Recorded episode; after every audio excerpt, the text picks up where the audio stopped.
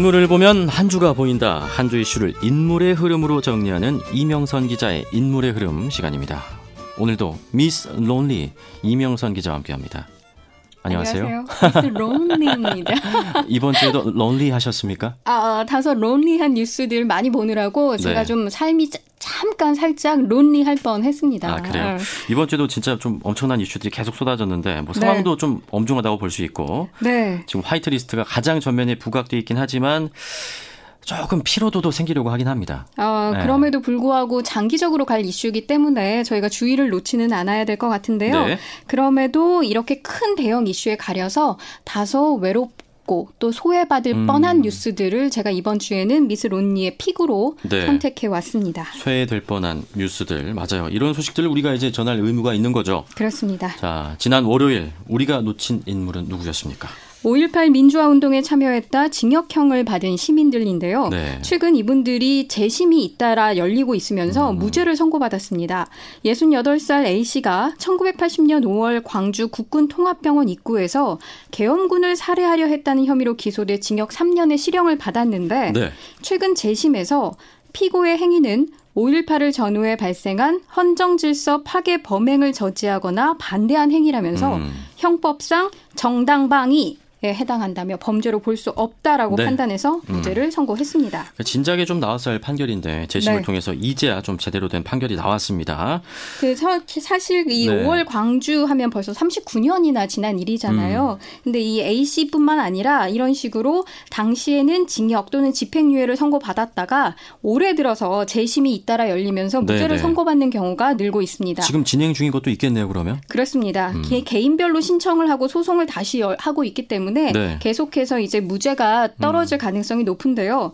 재심 재판부들이 어, 전두환 등이 1979년 12월 12일 군사 반란으로 군 지휘권을 장악한 뒤에 1980년 5월 17일 비상계엄 확대 선포를 시작으로 이듬해 1월 비상계엄을 해지하기까지 네. 이때 저지른 일련의 행위를 형법상 내란죄라고 음. 본 대법원의 전원 합의체 판결을 인용해서 판시를 하고 있는 것입니다. 헌전 질서를 파괴했다 이거죠, 지금. 그렇습니다.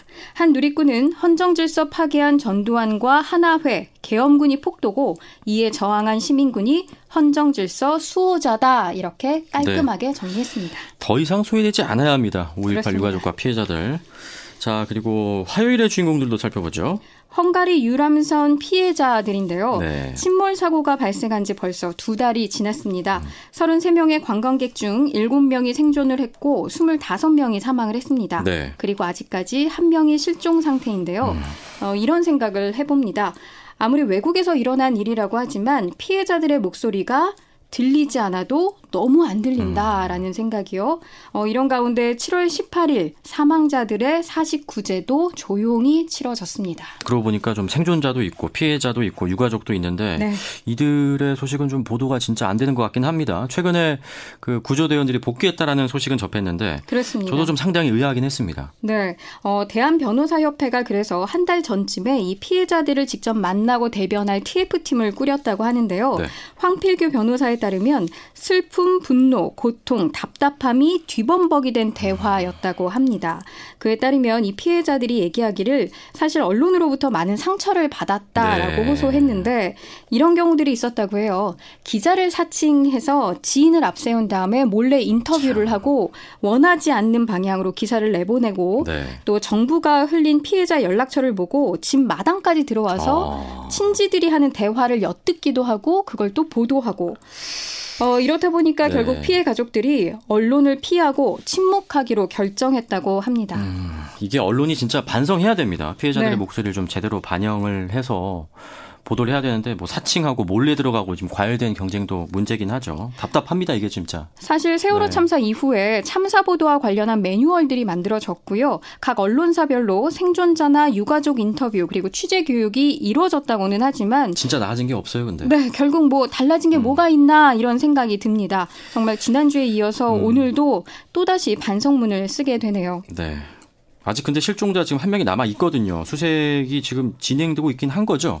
어, 일단 헝가리 당국에 네. 이 실종자 한 명에 대한 수색을 맡긴 상태입니다. 음. 유가족들도 이에 동의했다고 하는데요. 그럼 지금은 뭐 좀 본격적인 소송전이 진행되고 있습니까? 아무래도 앞으로는 이제 소송전이 본격화될 것으로 보입니다. 네. 현지 시간으로 7월 29일, 그러니까 한국 시간으로 7월 30일에 공개 심리가 있었는데요. 네. 헝가리 대법원이 앞서 유람선 선장에게 보석을 허가했었잖아요. 음. 그런데 이 허가된 보석이 위법이라는 결론이 나오면서 구속 수사가 가능해졌습니다. 제 2라운드에 돌입한 셈인데 네. 사실 유람선 선장이 사고 이후에 그 선박에 페인트 칠을 해서 맞아요. 사고 부위 또는 네. 사고의 그 증거가 될 만한 것들을 가리기도 했고요. 핸드폰 데이터를 모두 삭제해서 증거를 인멸하기도 음. 했습니다. 어, 헝가리 경찰은 현재 기존의 인명사고 혐의 외에도 네. 사고 후 구조조치 미흡 등의 혐의를 적용해 다시 조사할 방침이라고 합니다. 음. 근데 이제 헝가리 정부가 이게 또 사고 선박 회사의 지분을 좀 50% 넘게 갖고 있었다는 보도도 있었더라고요. 네, 그래서 네. 우리 입장에서는 사실 의구심이 드는 게 음. 드는 게 사실인데요. 네. 일단 국내 상황만 보면 피해자들이 여행사를 상대로 민사 손해배상 청구에 들어가게 될 것으로 보입니다. 음. 49제도 지난 만큼 보상 네. 문제가 본격적으로 거론될 것 같습니다. 초반에 정부가 신속하게 대응한 건 정말 잘했다고 생각을 그렇습니다. 하는데 뭐 피해자들이 이제 여행사들 상대로 이 손해배상 청구하는 부분 좀 정부 역할도 필요할 듯 합니다. 자 그리고 이제 수요일로 넘어가 보죠. 어, 미국과 멕시코 아이들이 철제 장벽을 사이에 두고 분홍색 시소를 타는 영상 혹시 보셨나요? 봤습니다. 이제 뭐 웃음소리도 들리고 네. 좀 놀이터인지 국경인지 헷갈리더라고요. 국경에 세워진 그 벽 사이로 그 중간에 이제 시소를 연결해서 이제 시소를 타고 있더라고요. 그렇습니다. 네. 철기둥 사이사이에 빈 공간에 음. 시소가 설치된 건데요. 7월 30일 가디언, CNN 등 외신에 따르면 이 아이들이 탄 시소는 미국 텍사스주 엘파소와 멕시코 시우다드 후아레스 사이에 설치된 것입니다. 이 시우다드 후아레스라는 곳은요. 중미권 이민자 5,500여 명 정도가 네. 미국에 망명 신청을 해놓고 음. 통과를 기다리는 대기 장소이기도 합니다. 아, 근데 이 시소가 국경에 어떻게 누가 설치한 겁니까? 일단 두 명의 미국 교수가 한 10년간 준비한 것이라고 하는데요. 네.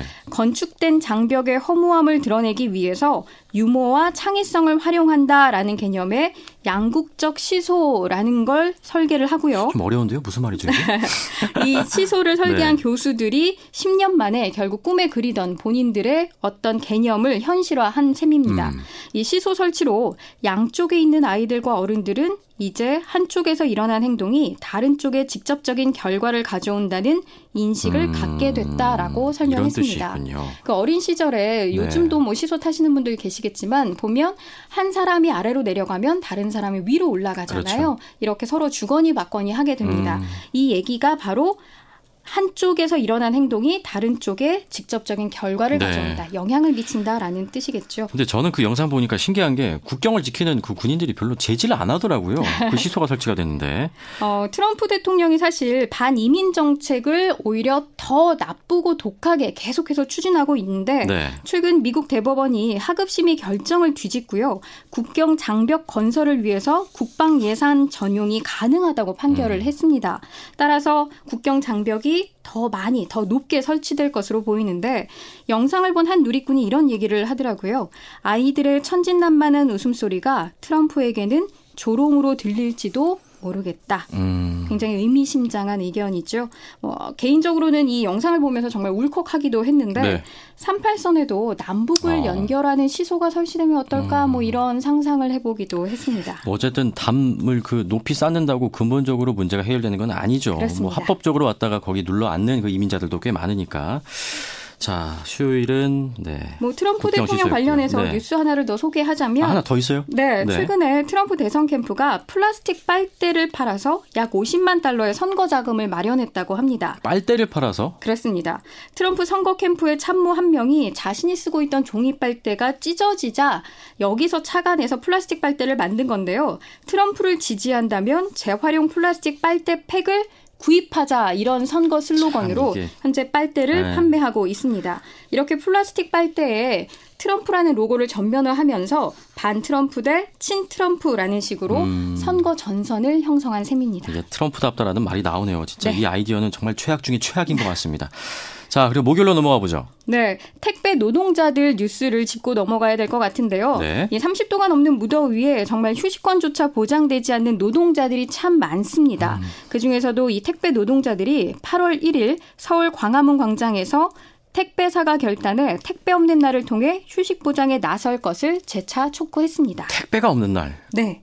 무슨 어, 날입니까? 택배 노동자들이 이날만큼은 택배 없는 날로 만들어 보자라고 음. 제안을 한 건데요. 사실 2주 전에 8월 16일과 17일을 택배 없는 날로 정하자고 택배사에 제안을 하, 했습니다. 네. 그리고 시민들에게는 8월 13일부터 15일 사흘간 택배 주문을 피해줄 것을 호소했습니다. 그런데 이게 제대로 이제 홍보도 안 되고 음. 택배사에서도 어떤 움직임이 없자 네, 다시 네. 한번 기자회견을 하고 호소에 적 적극 동참해 달라고 호소한 건데 사실 우리나라 택배 수준 하면 세계 최고의 그렇죠. 서비스를 자랑하잖아요. 그런데 이 택배 노동자들이 하루 평균 14시간씩 일을 하는 고된 노동 속에 시달리고 있고요. 네. 평균 276개의 택배를 배달한다고 합니다.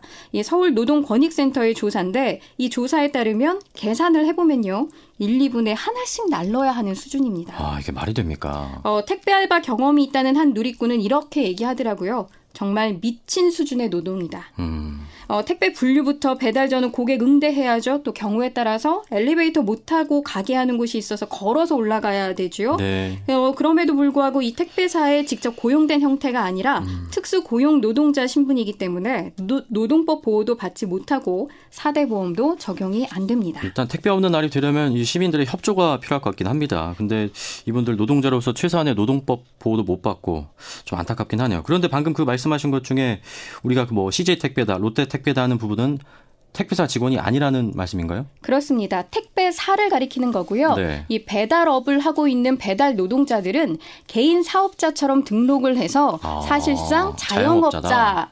의 경우로 일을 하고 있는 셈입니다. 네. 그런데다가 요즘은 새벽 배송이 유행이다 보니까요. 정말 그 과다 경쟁 속에서 한밤중 택배도 늘어나고 있어서 음. 업무가 과다한 수준을 이미 넘어선 상황입니다. 이렇게 갑갑한 상황인데 또 정치인 한 분 막말하시기도 하셨죠. 택배 노조가 일본 제품 불매 운동의 일환으로 유니클로 택배 거부를 선언하니까 일하기 싫으면 그만두시길라는 음. 말로 예, 정말 네. 울분을 샀는데 음. 어, 한 누리꾼의 말을 빌면 이렇게 얘기하고 싶습니다. 네. 님이나 점점점. 네. 알겠습니다. 어쨌든 우리 그 청취자분들이 직접 동참하시려면 8월 13일에서 15일 4일간 네. 택배 주머니 피하시면 됩니다. 예, 뭐 한 언론사가 이 네. 택배 없는 날과 관련해서 길거리 의견을 청취했더니요. 94%에 달하는 압도적인 찬성으로 시민들도 택배 없는 날에 동참하겠다고 얘기했다고 합니다. 네. 청취자 여러분만 믿습니다. 어차피 뭐 자발적으로 일단 하시는 거니까 뭐 네. 강요할 순 없고. 자, 그리고 금요일로 가보죠. 네, 좋은 누리 양을 찾았다는 좋은 네. 누리 양이 정말 기적처럼 우리 곁으로 돌아왔다는 소식 빼놓을 아유, 수가 없는데요. 정말 다행입니다. 예. 네, 어, 오늘 보도에 따르면 건강이 빠르게 호전되고 있다고 합니다. 음. 조양의 아버지 는요 말도 잘하고 있고 스티커 붙이기 같은 간단한 놀이도 하고 있다고 전했고요. 어, 조양이 선생님을 만나서는 친구들 보고 싶다라고 고 하기도 했고 밀린 방학 숙제가 걱정된다 이런 말을 하기도 했습니다. 이 기사의 댓글을 보니까요. 네. 애들은 애들이다. 이 와중에 방학 숙제 걱정을 하는 걸 보면이라고 되어 있었습니다. 그만큼 일상으로 빠르게 회복 중인데 어, 오늘 혹시 달관이라는 검색어 보셨어요? 달관이 그 수색견 아니었습니까? 어, 알고 계시네요. 네. 이 좋은 누리 양이 우리 곁으로 무사히 돌아올 수 있었던 건 수색견 달관이의 역할이 참 컸는데 음. 어, 7년생 수컷 셰퍼드 수색견이라고 하죠. 근데 이 달관이가 어, 국민 영웅으로 등극을 한 셈입니다. 네. 그런데 사실 달관이는 벌써 5년 전에 언론을 한번 탄 적이 있습니다. 아, 그랬어요? 네. 근데 그때는 탈영병이라는 오명을 쓰고 이미 언론에서 아. 크게 한번 보도가 됐었습니다. 어쨌든 뭐 예, 우리 수색견이 찾았으니까 이걸로 네. 정말 저는 기쁩니다. 자, 오늘은 뭐 여기까지 살펴보죠. 지금까지 인물의 흐름 이명선 기자와 함께했습니다. 감사합니다. 감사합니다.